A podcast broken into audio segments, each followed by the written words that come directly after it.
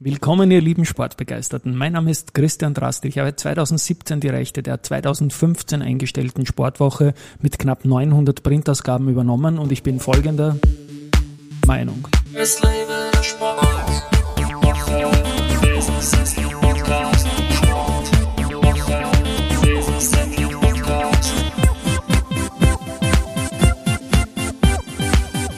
Ja, willkommen zum Sportwoche Business Athlete Podcast und mein heutiger Gast ist Sportjournalist, Geschichtenerzähler, Podcaster und Coach, sowie jetzt auch Alsa-Gründer wie ich. Herzlich willkommen, Fritz Hutter. Servus Christian, danke vielmals für die Einladung. Ich freue mich, dass wir uns da jetzt persönlich sehen. Du bist, ich Vorbild in irgendeiner Form und Weise als, als Early Podcaster auch, aber dazu komme ich erst später. Ich beginne immer bei den Wurzeln und du warst in deinen jungen Jahren eigentlich schon einer, der sehr gern geschrieben hat und sehr gern Sport gemacht hat. Erzähl mal bitte, wie bist du zu dieser Gemengelage gekommen und was waren die, die ersten Wurzeln von dir? Ja, Gemengelage ist gut in dem Fall. Ähm, ich komme aus dem Waldviertel, aus Gmünd, äh, vielen bekannt oder manchen bekannt als wie immer sage, die zweite große geteilte Stadt im deutschen Sprachraum, also Berlin und Gmünd, okay. wo die tschechische Grenze quasi irgendwann quer durch die Stadt gelegt wurde. Und Sport war eins der, ja, der Hobbys, die, die man noch gehen konnte, problemlos in Gmünd. Und, und meine Eltern haben das auch beide gefördert. In meinem Fall war es Tennis auch, ich habe Basketball gespielt und, und, und Laufen und ein bisschen Volleyball und Fußball, also alles, was es so hergeben hat. Aber wurde gleichzeitig mit Büchern sozialisiert und, und also Sport und Bücher haben sie jetzt in meinem Fall nicht ausgeschlossen und, und so ist halt eins ins andere geglitten quasi. Du so ähnlich hier irgendwie. Was ich aber nicht gemacht habe, ist bereits in jungen Jahren eine Literaturzeitschrift irgendwie rauszugeben. Und das war ja bei dir Gürtelrose als Stichwort. Ja, das war Mitte Gymnasialzeit, würde ich jetzt einmal schätzen, äh, wo wir haben einen, einen sehr inspirierenden Deutschprofessor, den Dorfinger Toni, wie, wie wir ihn nennen durften, gehabt. Und der hat uns immer wieder mm, ja, angestachelt, selber kreativ zu werden und, und, und Schreiben schien mir nach dem vielen Lesen auch kurz Ventil zu sein, einmal quasi Dinge auszuprobieren und schauen, wie, wie, wie gut kann ich mich tatsächlich auch schriftlich ausdrücken. Und, und es war so damals ein bisschen diese HC Atman und Jelinek und Turini-Zeit, die uns alle wahnsinnig taugt haben und der hat alle an unsere Schuhe geholt und wir sind dann wirklich äh, mit denen am Abend in einem mittlerweile angerissenen mittelalterlichen Wirtshaus, der Kleedorfer war das gesessen und die haben uns alle zugeredet und gesagt, red's nicht, tut's. Und irgendwann haben wir gesagt, okay, wir gründen eine Literaturzeitschrift mit frühen ersten Werken, viel, äh, also viele Gedichte, viel, viel Poesie eigentlich auch schon von fantasierenden Teenagern damals gemacht. Wenn ich mir das heute anschaue, denke ich eigentlich, bam, also nicht ja, bei meinen ja. eigenen Sachen, aber von den, von den anderen Leuten toll. Und wir wollten einen Namen haben, der reizt und Damals war die Gürtelrose eine Krankheit, die sehr viele Leute gehabt haben. Auch jetzt wieder. Jetzt laufen ja. gerade die Werbespots lustigerweise zum Thema Impfung. Und wir dachten, es ist ein guter Name. Später wurde es dann vom schon etablierten Literaten oben übernommen. Wir haben immer so das Gefühl gehabt, das ist uns ein bisschen weggenommen worden und auf schmale Spuren angelehnt, auf die Schmalspurbahn, die Waldviertler Schmalspurbahn umbenannt wurde. Ob es es jetzt noch gibt, weiß ich nicht. Journalismus und Tennis hat dein Leben dann irgendwie begleitet und Sport und ich habe jetzt Tennis gesagt und also ich habe Sport gemeint und Tennis gesagt. Du warst dann Trainer, hast auch selber gespielt wie, wie viel Zeit hast du dem Tennis gewidmet in deinen jungen Jahren? Waren da ganze Wochenenden wegen Meisterschaft weg, so wie bei mir?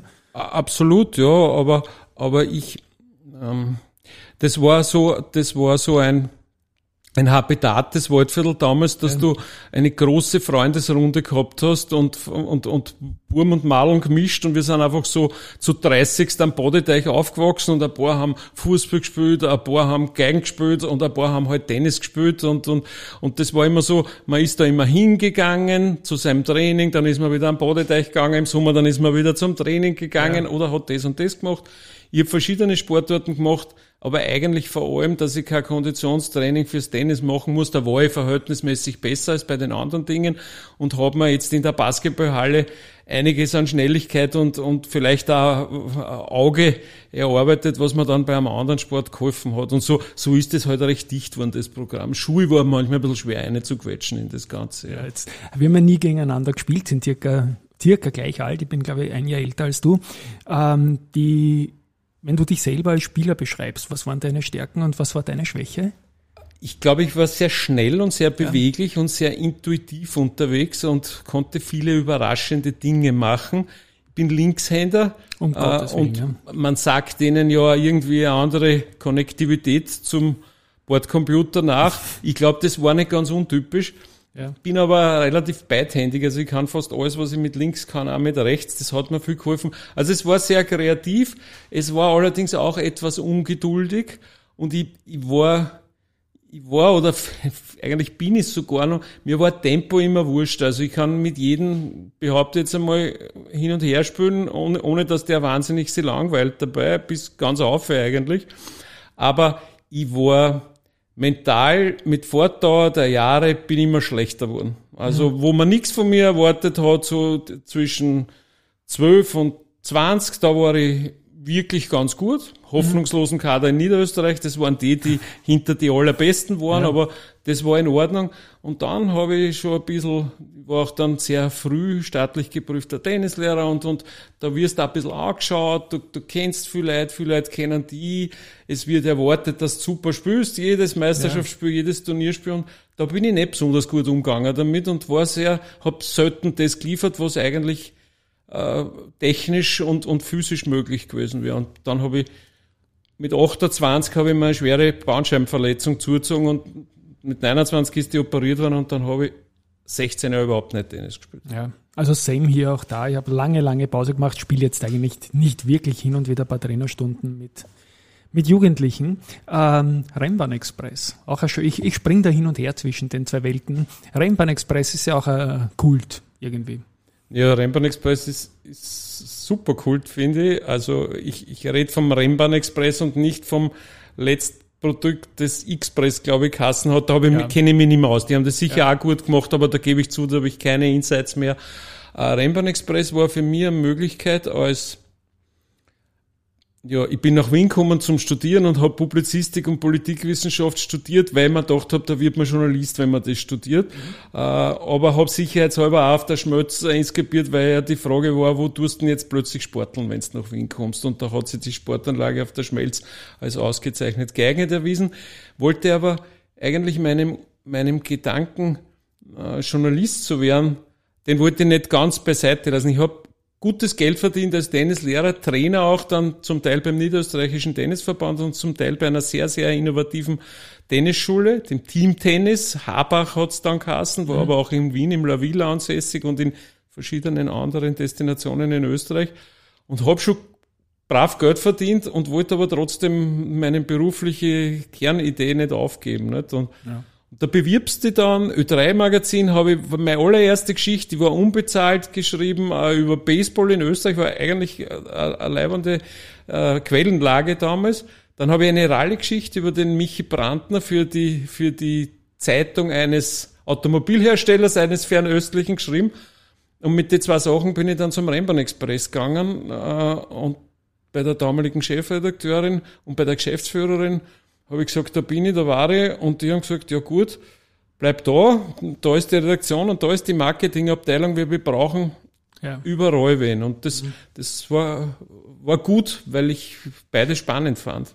Ja, spannend, spannend. Also der Rennbahn Express war in seiner Zeit sicherlich eine Pflicht, sage ich mal, für, für ich habe es gern gelesen. Ich habe es auch ja. gern gehabt und das Schöne war, äh, man möchte es nicht glauben, also ich habe nicht über Musik geschrieben, das ja. war nicht, ich bin sozialisiert mit Black Sabbath und, und mit die 60er Jahren. Äh, ich glaube, das spielen sie heute noch im Wortverlände Diskus und gut ist. Äh, aber ich habe diese Sozialthemen geschrieben. Ich habe über äh, hochbegabte Kinder, über Minderheiten, über ja so so so Familiengeschichten, Bildungsgeschichten und natürlich auch über Sport geschrieben. Also alles außer Musik. Und wann war diese Rennbahn-Express-Zeit? Ungefähr in den 80ern? Na, na, das geht sich nicht aus bei mir. Ich bin äh, 89 nach Wien gekommen okay. und habe äh, 1993, 92, 93 war ich bei, habe ich beim Rennbahn-Express angefangen, um dann äh, 1900, Anfang 1995 zweigleisig mit meinem späteren äh, äh, Dienstgeber zu arbeiten sozusagen. Und das ist höchstwahrscheinlich dann Sportmagazin, Genau. Ja, wo man dich, wo ich dich damit als Riesensportfan, der eigentlich alles gelesen hat, was es gegeben hat am Markt, Sportmagazin hat natürlich dazugehört. Du hast mir im Vorgespräch erzählt, das wusste ich nicht, schon in den 80ern gegründet, du mhm. bist dann in den 90ern dazugestoßen. Mhm. Redakteur, stellvertretender Chefredakteur, Chefredakteur jahrelang gewesen. Erzähl ein bisschen was über die Zeit beim Sportmagazin und das Sportmagazin selber als Monatsmagazin. Was hat es deiner Meinung nach ausgemacht? Na, cool war für mich vor allem der Anfang, nicht? Weil, weil ich bin dazu gekommen, dass mit der, der, der das Sportmagazin zu einer Marke gemacht hat, der Herbert Binzolitz, den viele Medienmenschen und auch Wirtschaftsmenschen ja. gut kennen, als, als, ja, aus meiner Sicht brillanten Unternehmer, der sehr charismatisch sein Ding durchzieht, bis heute heute in anderen Bereichen. Aber das Nette war, der Rembrandt Express hatte seine Redaktion in der Lindengasse im siebten Bezirk und das Sportmagazin hatte seine Redaktion zu der Zeit in der Schottenfeldgasse, ebenfalls mhm. im siebten Bezirk. Und ich habe den Herbert Pinzolitz bei irgendeiner Party, kann auch sein, das klassische Afterwork-Bier unter Journalisten, was damals täglich stattgefunden hat, muss man zugeben, äh, kennengelernt und er hat mir gesagt, du, ich, ich suche halt wen, ich suche halt wen, der sich um, um so ein bisschen Sportgeräte ähm, und, und Materialtests und solche Sachen kümmert und das kennt das dann neben deine anderen Geschäfte machen. Okay. Und das, der, der, Alltag hat dann so ausgeschaut, dass ich am Vormittag in der Früh zum Rennbahn Express gegangen bin, dort mit wachsender Routine meine Geschichten äh, dann schon relativ sicher äh, druckreif gemacht habe und dann aufgerannt oder ich bin schon damals sehr viel mit dem Rad in Wien gefahren, aufgeradelt bin zur, in die Schottenfeldgasse und dort dann mein Sportmagazin-Dienst angetreten habe und das war dann aber, es ist immer mehr geworden, also auf der einen Seite immer mehr, auf der anderen dadurch etwas weniger und irgendwann habe ich mich dann entschieden, das Angebot vom Herbert Pinzulitz anzunehmen und sozusagen ganz beim Sportmagazin zu bleiben. Warum? Weil ich gemerkt habe, das ist ein Solitär. Das ist ein Solitär am österreichischen Markt und wie ich dann relativ schnell gelernt habe, ein Solitär am deutschsprachigen und am gesamteuropäischen Zeitschriftenmarkt. Ja. Das hielte man nicht für möglich, aber das war was, was in ganz Europa kein zweites Mal gegeben hat auf diese Art. Und, und, und das hat am dann schon durchaus auch ein bisschen mit Stolz erfüllt, da an diesem Projekt mitzuarbeiten. Und es hat ihm auch Chancen gegeben, die du als österreichisches Medium, glaube ich, davor und fürchte auch danach nimmer mehr so gekriegt hast. Ich habe mir dann später die Sportwoche geleistet, weil es mir angeboten wurde, nicht um medial zu expandieren oder sonst irgendwas zu machen, sondern als echter, authentischer, ehrlicher Leser eurer Produkte, Sportmagazin und auch Sportwoche. Und erzähl mal, wie war denn dann die Gründungsgeschichte von der Sportwoche? Wie sind die entstanden, dann noch einen kürzeren Zyklus zu machen, der doch redaktionell ganz anders doch aufgestellt war? Naja, ähm, die Verlagskonstruktion war damals ja so, dass dass wir uns auf Monatstitel spezialisiert haben und ausgehend vom Sportmagazin sind dann so bekannte Titel wie das Motorradmagazin, das es Gott sei Dank unter anderer Eigentümerschaft noch immer gibt, ähm, das Reisemagazin leider eingestellt, das Heimwerkermagazin und diverse Kundenmagazine, die auch häufig im Monatsmagazin oder auch langsamer, du kennst das Geschäft, das muss nicht jetzt Monat sein, aber drei, vier Mal im Jahr Hochglanzprodukte erschienen sind und, und, und da hat man gesehen, was da zu dieser Zeit, so Mitte der 90er Jahre, für einen Bedarf an sogenannten auch Coffee Table Produkten, also hochwertig hergestellt, idealerweise mit schlauen Inhalt befüllt und gute Fotoqualität und guter Druck, dass das, dass da ein Geschäft zu machen ist damit. Und, äh, und das hat Lust gemacht, im Sport intensiver zu werden und vielleicht auch so eine, eine abseits der Tageszeitungen selbstverständlich und der elektronischen Medien so eine Leaderrolle zu übernehmen. Und da hat sich der Herbe Pinzolitz ein Wochenmagazin ausgedacht. Und, und das ist ganz interessant, weil alles, was damals neu gemacht wurde, wurde ja sozusagen einmal von der Kernredaktion des Sportmagazins plus schon dann später äh, führenden, aber damals noch auszuprobierenden Experten gemacht. Und, und ja, so war es auch bei der Sportwoche, die, die ja, du weißt das, anlässlich der Fußball-Weltmeisterschaft 1998 äh, quasi ihre Urstände gefeiert hat als WM-Woche, wo die Sportmagazin-Redaktion plus der Toni Huemer, der dann langjähriger mhm. äh, einer der leitführenden Fußballexperten in der Sportwoche war und heute in, Sky, das, ich, in ne? Sky ja, genau. einen tollen Job macht, der ist schon dabei gewesen und wir haben uns, wir haben uns in den Kopf gesetzt, die WM zu begleiten und die Österreich-Spieltage tatsächlich live zu machen. Mhm. Wie die Kollegen von den Tageszeitungen das täglich tun. Aber wir sind dadurch in den Genuss gekommen, das einmal zu sehen, was da los ist haben uns eingemietet im Pressehaus in St. Pölten damals, wo wir dann angerückt sind mit unseren damals Floppy Disks, mit dem fast schon ja. fertig produzierten Heft, wo dann noch die Live äh, Geschichten von den Korrespondenten aus, aus Frankreich damals äh, und, und unseren Zusatzgeschichten. Ich weiß noch, Halbzeitanalyse mit an deiner Gäste mit Andi Ogris, der ja, anhebt ja. und sagt, der, ich kann jetzt nicht, ich bin gerade beim Wasserskilift. Nicht? Und, und ruf mir in einer halben Stunde und sage, da spürt schon wieder. Ach so, dann machen wir es gleich.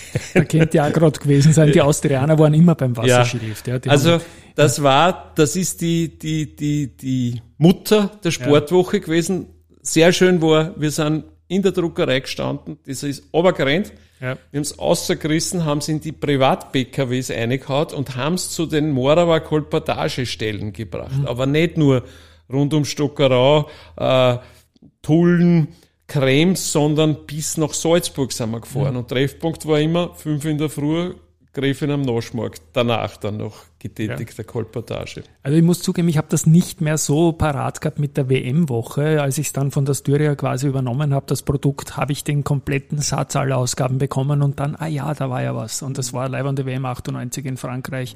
Und wie ist dann, dann hat man sich entschlossen, das war ein Erfolg und dann machen wir es heute halt einfach. Ja, oder? also ja. Äh, das, das Machen hat uns nicht das Gefühl eines Erfolgs gegeben, weil wir gesehen haben, ähm, dass wir vielleicht uns das einfacher vorgestellt haben, diese Live-Arbeit. Drum heute noch Chapeau vor den Kollegen der schnelleren Medien, wie du mit Präzision das meiste richtig machen kannst. Wir haben uns sehr, sehr bemüht und wir haben uns voll eingehaut, aber wir haben Teil, also ich sage jetzt einmal, in jeder dieser, letztlich waren es fünf Ausgaben, äh, haben wir einen Orgenhocker eingehauen. Ja. Und, und wir haben uns doch, das kann, das kann man sich nie trauen als Herausgeber, dass man mit diesen Erfahrungen sagt, so ab sofort mache ich auch eine Wochenzeitschrift.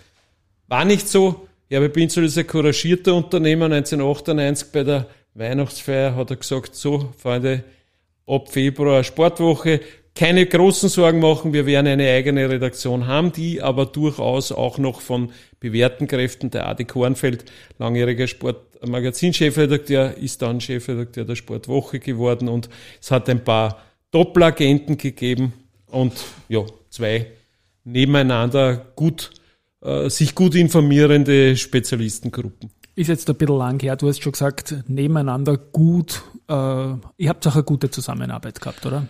Wir haben persönlich fast immer sehr gute Zusammenarbeit gehabt. Natürlich hat es dann schon, äh, was durchaus befeuert wurde von der damaligen Führung, schon ein bisschen an, an, ein Challenger immer gegeben. Nicht? Also wer macht die bessere Geschichte, wer macht die coolere Geschichte und, und ähm, ich war nicht immer mit dem einverstanden, was, was, wie die Sportwoche agiert hat und die Sportwoche war ganz fix auch nicht immer einverstanden, so wie wir äh, agiert haben. Aber wenn es darauf angekommen ist, haben wir schon zusammengehalten. Und du warst dann, wie gesagt, schon langsam Stellvertreter in der Chefredaktion oder und dann mhm. Chefredakteur ja. im Sportmagazin. Bleiben wir beim Sportmagazin. Danke für den Exkurs zur Sportwoche. Ihr habt ja die wirklich großen Geschichten gehabt, die man immer noch gern liest irgendwie. Ähm, wie, wie war da die, die Planung? Hat man da divers agiert nach Sportarten? Ähm, dass man sagt, man nimmt nicht nur Fußball und Skisport und Formel 1, oder? Das war natürlich, das war natürlich schon vor allem meine Mission, ein bisschen die, äh, die, die Diversifikation voranzutreiben. Mein Vorgänger, der Andi Jarosch, war ein großer Fußballexperte, aber liebevoll auch Fanatiker, kann man es glaube ich durchaus nennen.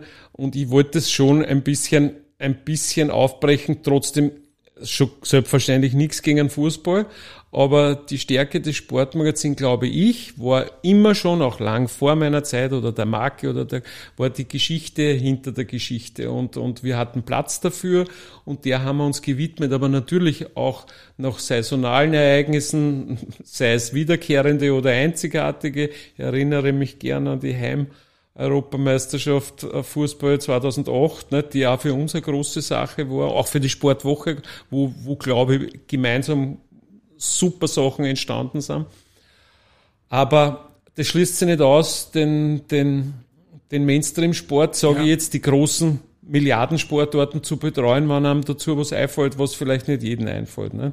Aber natürlich haben bei uns halt auch wie übrigens auch in der Sportwoche immer wieder Sportarten äh, Aufmerksamkeit bekommen, die sie vielleicht in, in, in der Tagespresse und in den elektronischen Medien nicht so gehabt haben. Und, und, ja. und ihr habt auch einen Bikini-Kalender gemacht, der war auch, glaube ich, ein Riesenerfolg, oder? Ja, das war, das auch war von den Sponsoren so ein, glaube ich, ne? das war so ein Produkt der beginnenden 90er Jahre. Also das hat schon gegeben, wie ich hingekommen bin. Und ja, das war so ein Zeichen der Zeit. Damals, damals ist man da äh, sehr, aus heutiger Sicht würde ich sagen, wäre vieles ein No-Go gewesen. Jetzt ist gerade die Helmut Newton-Ausstellung ja. in Wien und der Helmut Newton hat ja original zweimal für das Sportmagazin den Bikini-Kalender fotografiert. Ich muss zugeben, ich finde beide relativ wild, beide ja. Kalender und aber man kann jetzt sagen, technisch war das super und das ist halt ein großer Meister. Äh, heute wird's das so nimmer mehr machen, glaube ich. Aber ja. es war ein Renommierprodukt. Die Fotografen, internationale Superstars und auch internationale Models, später auch Sportlerinnen. Das habe ich so immer ein bisschen gefördert, weil ich gedacht habe, ich hätte gerne ein bisschen mehr Connex zum Rest des Themas. Ähm, haben sich, wenn sie sich nicht schon selbst angeboten haben, nicht sehr geziert. Ja man könnte es heute wahrscheinlich ein bisschen anders machen oder würde ich, dürfte ich es noch machen, würde ich es eventuell heute ein bisschen anders aufziehen. Aber es ist gut gebucht gewesen, die Ausgabe flankierend ja. zum Kalender, die Bikini Gala fand ich war die das Festung Beste an der das Sache. Beste, da haben wir uns Styria intern ja. immer gerissen um die Karten. 2000 Leute äh, ja. an die coolsten Plätze Wiens, die sie da ja, es war eine große Geschichte, ja. ja. Und du schreibst ja selbst auf deiner Homepage, äh, Ihnen fehlen die Worte, kein Problem, nehmen Sie meine, also deine Worte. Du bist ein Mann des Wortes.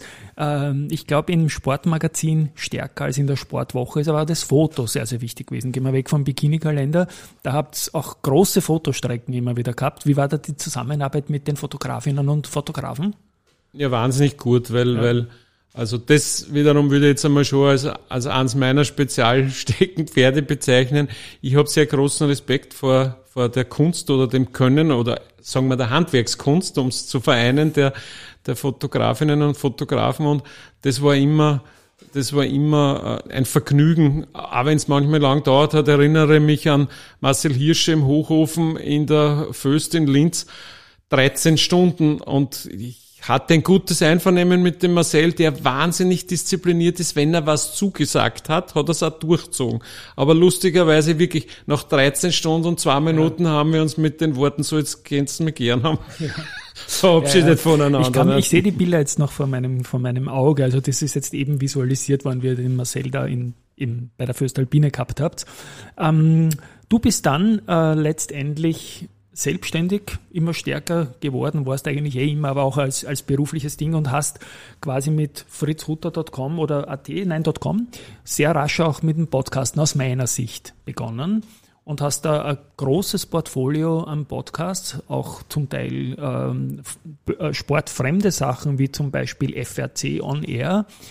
Vielleicht da ganz kurz, was, was machen die Guys? Ich, ich weiß sie aber für die Hörerinnen und Hörer. Ja, das ist eine spannende vor kurzem noch relativ kleine, jetzt erfreulicherweise stark wachsende Finanzierungsberatungsfirma, die, die sich der Kommunalfinanzierung verschrieben hat äh, und die der Heinz Hofstetter und der Werner Lehner, so heißen die zwei Geschäftsführer, äh, die beraten mit ihren MitarbeiterInnen Gemeinden, Städte, genau. Bürgermeister und Innen und Gemeindeverantwortliche halt fürs Geld äh, in, in in Sachen Kreditausschreibung, in Sachen Schulden, in Sachen ähm, Finanzierungen nach, nach vorne gerichtet mit geplanten Projekten und nach hinten gewandt mit der Abarbeitung von vielleicht ja. in der Legislaturperiode vorher angegangene Sachen. Und das ist extrem spannend. Also das hätte ich nicht gedacht. Ich bin nicht der Zahlenmensch. Ich glaube, im Gegensatz zu dir, Christian, bin ich äh, sehr peripher interessiert an Börsendingen zum Beispiel. Aber das finde ich sehr, sehr cool und ich bin auch wahnsinnig stolz darauf, dass ich es machen darf, weil uns das alle betrifft. Ja. Weil wir alle sind irgendwo Teil einer Kommune und, und je besser die agieren, desto besser geht's uns auch. Und das hat mich auch auf die Idee gebracht, an die heranzutreten und zu sagen, wollen wir nicht ihr seid die Experten und ich mache euch den Menschen dazu sozusagen. Ja, super, super. Also er, er, sticht auch raus aus den finanzorientierten Podcast, eben auch durch deine Art und Weise zu fragen und zu moderieren. Also ich werde das gerne in den Shownotes auch verlinken. Vielleicht weitere Podcasts von dir, was ich immer wieder gehört habe, ist das Kornspitzgeflüster auch rund um Großereignisse im Sport, habe ich es immer so wahrgenommen oder so. Was, was ist im Sportbereich? Du hast ja keinen eigenen Podcast, der ist unter Fritz Hutter irgendein regelmäßiges Ding, aber du bist Host für viele andere. Ne? Naja, ich, das am Sportplatz wo ist eigentlich mein Erstling in der, in der, in der Selbstständigkeit, der aber durchaus zwei Dinge ähm, zur Aufgabe hatte, dieser Podcast oder hat. Einerseits, dass er, dass er mir äh, hilft, meine Lust am, am, am über Sport oder über das Phänomen Sport in allen seinen Ausprägungen zu sprechen mit Leuten, die sich da wirklich auskennen, aber auch so ein bisschen Lust zu machen auf Bewegung, auf Sport. Wenn du eine gehört hast, wirst du wissen, dass die Leute durchaus prominente Menschen aus dem Sport da immer wieder appellieren, doch selber aktiv zu werden. Und wir mhm. sprechen über den Stellenwert, der, äh, den gesellschaftlichen Stellenwert äh, vom Sport und, und natürlich auch über die, über, über gemeinsame Erinnerungen oder die Anekdoten, die halt Leute wie ich nicht, die Babsi Schett ist ein, eine großartige, uh, by the way, Podcast-Partnerin oder, oder der Clemens Doppler oder die Nicole Schmidhofer oder die Liz Görgel und, und, und. Aber, und die zweite Funktion, die er gehabt hat, einfach zu sagen, okay, der macht das, damals ganz moderne Medium, äh, Podcast und er kann es auf seine eigene Art irgendwie auch. Und, und wenn ich jetzt Zeit habe und zwischen den anderen Projekten dazukomme, dann schnallt sie natürlich gern wieder eine am Sportplatz-Folge raus. Ne? Ja, du hast ja dein Leben lang geschrieben. Und das waren sicher deine Roots. Da war es ja technisch noch nicht so leicht für Leute wie uns, da jetzt irgendwie einen äh, Broadcast zu machen in einer guten Qualität, sage ich jetzt mal auch vom, vom Audio äh, her. Ähm, Schreibst du noch irgendwas oder bist jetzt fast ausschließlich Podcaster? Ich, ich sage das wieder auch mit dem Hintergrund, ich mag eigentlich gar nicht mehr, so gern schreiben, weil das so viel einfacher ist und ich bringe so viel unter. Wenn ich das schreiben würde, was wir zwei jetzt reden, brauche ich einen Tag dazu. Ja, ja ähm, das hat, das, da ist was draus, selbstverständlich. Ich schreibe schon gern, wenn es punktuell äh, thema, äh, thematisch irgendwie zu mir passt und wo, wo ich wo ich mich wiederfinde oder wo, wenn mich jemand beauftragt, der mir nicht versucht zu dampen, wie es leider in der Verlagsszene jetzt möglich ist, also um das Geld, ja. was die heute von den großen Verlagshäusern fürs Schreiben angeboten wird. Und jetzt sage ich mal, okay, ein bisschen Erfahrung habe ich zu dem Thema und du wirst von mir schon nicht den größten Plätzchen kriegen. Äh, da gehe ich lieber eine Stunde Tennis spielen oder, oder Radl fahren. Und wenn sich's aber einrichten lässt und alle zufrieden sind, dann schreibe ich durchaus. Habe heuer erst im Frühjahr mit zwei Ex-Kollegen vom Sportmagazin, mit dem Hannes Groppig und dem Martin Obermeier, das 100 Jahre oberösterreichische Skiverband Festmagazin gestalten dürfen, was ehrlich ein geiler Job war. Und wen habt ihr aufs Cover gegeben? Aufs Cover haben wir einen stilisierten Skifahrer, der, also ein geiles Foto von oben, wo man aber nicht sieht, wer es ist, okay. sondern der zieht einfach ein S in den Powder rein und das schaut sehr schön aus. Okay, wunderbar. Ähm, ein Stichwort ist noch, wir haben es im Vorgespräch äh, besprochen, dass ich stelle ja grundsätzlich keine privaten Fragen, in dem Fall aber schon Schwimmsport und deine Frau. Mhm. Eine ganz bekannte Schwimmerin, die Judith Draxler, jetzt Draxler-Hutter. Ähm, Inwieweit war das für dich äh, eine berufliche Geschichte auch tiefer in den Schwimmsport reinzukippen, dass die Judith ja eine der besten war, die wir je hatten? Naja, sagen wir so, äh, sie hat, ich, wir kannten einander ja, bevor wir, jetzt sind wir halt über 20 Jahre zusammen, aber, aber, und seit 17 Jahren verheiratet, aber wir kannten einander ja beruflich und, und, und hat über immer wiederkehrende Begegnungen beruflicher Natur, habe ich mir dann gedacht, okay, da, da werde ich mich jetzt einmal genauer interessieren. Wunderschön. Und äh, das ist, wurde Gott sei Dank, äh, das Interesse wurde erwidert sozusagen und hat aber schon das gebracht, dass ich ähm, ein besseres Verständnis für den für mich absurdesten Sport für alle aufgebracht habe. Also es ist so wahnsinnig anstrengend. Und selbst wenn du, so wie ich vor dem Beginn unserer Beziehung, habe ich manchmal mir zum Ziel gesetzt, dieselbe Zeit im Wasser mich zu bewegen wie die Judith bei sich in Feldbach damals noch im Schwimmbad. Und ich war in meinem ganzen Leben nie so miert wie jeweils ja. noch diese zwei Stunden. Nicht? Also es ist, wenn es da mal auf 25 Meter einmal überholt wirst, ist schon arg. Wenn es dann überrundet wirst, ist ganz arg. Und wenn es dann zweimal ist, dann wird es richtig mühsam. Und das hat mir Interesse geweckt. Und die Judith hat mir ja zweifelsohne doch das eine oder andere äh, auch möglich gemacht, was das internationale Geschäft betrifft. Also ja. ich war mit Alexander Popov der Graul Hero, mhm. wahrscheinlich der beste Graulschwimmer aller Zeiten, zumindest der eleganteste, äh, war man in Wiener Verbier, wie er da war und, und so weiter. Und da, da hatte ich einen kurzen Draht und das hat mir schon geholfen, da meine Expertise auszubauen. Viel mehr allerdings in ihrem eigentlichen Beruf als Sportpsychologin. Mhm. Da habe ich, da habe ich, also ich habe, glaube ich, von ihr so viel gelernt wie von niemandem sonst jemals, was, was den Menschen das Thema Empathie und das Thema Eigenverantwortung und so weiter betrifft. Und da gingen ja deine Interessen schon als junger Bur eigentlich hin in die Sportpsychologie und so weiter, auch ein bisschen soziale Aspekte und so weiter, oder? Absolut, absolut. Nur, das war nicht ausgeformt, ja. aber ich glaube, ich darf heute sagen, ich hab, ich hab, ich vermittle Tennis Übrigens auch beruflich immer noch als, als part of my game sozusagen. ATP Touren, gell? Habe ich irgendwas gelesen? Ja, da, da bin ich allerdings äh, nicht als Trainer, sondern äh, kümmere mich um die auch nicht als Spieler, genau. auch nicht als Spieler. Wiewohl ein Spielen schon drinnen war dort, also Super, so ist es ja. nicht. Aber ich, ich bin, ich bin auch Trainer und, und, und, und habe eine ganz eigene Methode, wie man aus relativ wenig Zeit relativ viel rausholen kann. Ja. Und da darf meine Tochter so ein bisschen als Rollmodel fungieren und, und, und das ist eine faszinierende Geschichte, jemanden quasi auf die grüne Wiese als Tennisspieler hinzustellen. Das, das, das gönne ich mir manchmal und es kommt jetzt in, immer intensiver vor, dass ich gefragt werde, immer öfter, weil die Methode äh, mit dieser ganzheitlichen Zielorientiertheit in Wahrheit ähm, ungewöhnlich ist und, und, und meistens hier hat. Und das ja. macht mir immer noch viel Freude. Ja. Wunderbar. Ich bin, ich erzähle das immer so stolz. Ich durfte einmal vor Publikum in der Stadthalle einen Satz gegen Antonitsch und mit Feigl spielen und ein Banker war auf der Gegenseite ja. noch. Das war schon eine schöne Erfahrung auch, ja. ja Als es noch Theatroffi hieß. Mit einem Peter Feigl den Platz teilen ist, also na, selbstverständlich, ja. sorry Alex, wir kennen uns gut, auch mit dir natürlich, aber der Peter Feigl als Doppelpartner, ich habe das einmal erlebt, auch bei einem ÖTV-Turnier, wo er keinen anderen gehabt hat, in Berchtoldsdorf, glaube ich, war das, mit 18, 19 Jahren die ganz feine Klinge. Nicht? Also ja.